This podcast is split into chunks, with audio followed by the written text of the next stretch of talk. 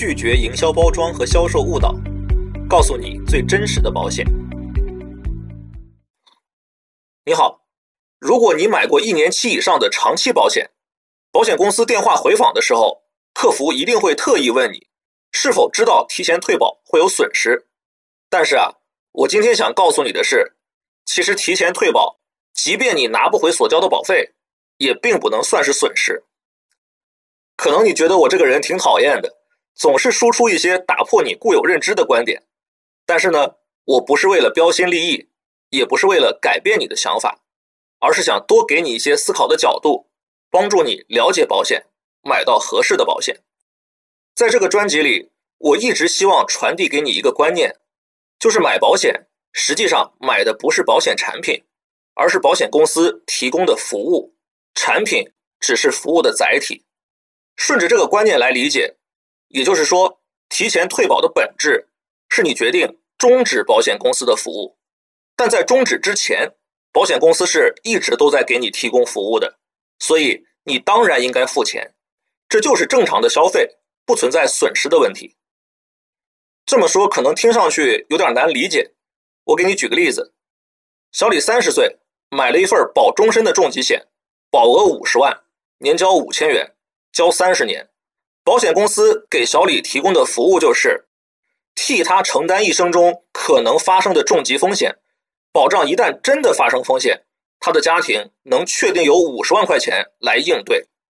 这个风险什么时候发生，没有人知道，保险公司必须从一开始就做好准备。所以啊，在小李支付第一笔保费五千元之后，过了等待期，保险公司就要开始替小李承担风险了。也就是开始给小李提供服务了，而这个时候，保险公司给小李提供服务的成本是最高的，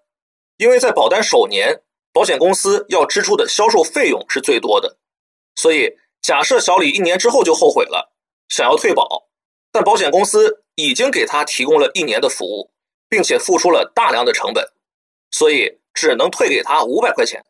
扣掉的四千五百块钱其实就是支付了。保险公司这一年的服务成本是消费掉了，只是由于替你承担不确定性风险这种服务没有直观的服务体验，才会让你觉得这四千五百块是损失掉了。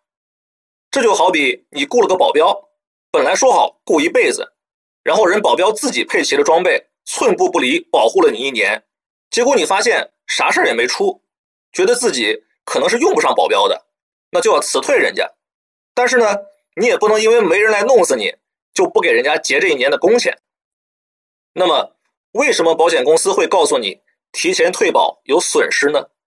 我个人认为有两种可能性：第一，交费期越长，续期保费越多，保险公司的现金流越稳定、越充沛，所以保险公司是不愿意让客户退保的。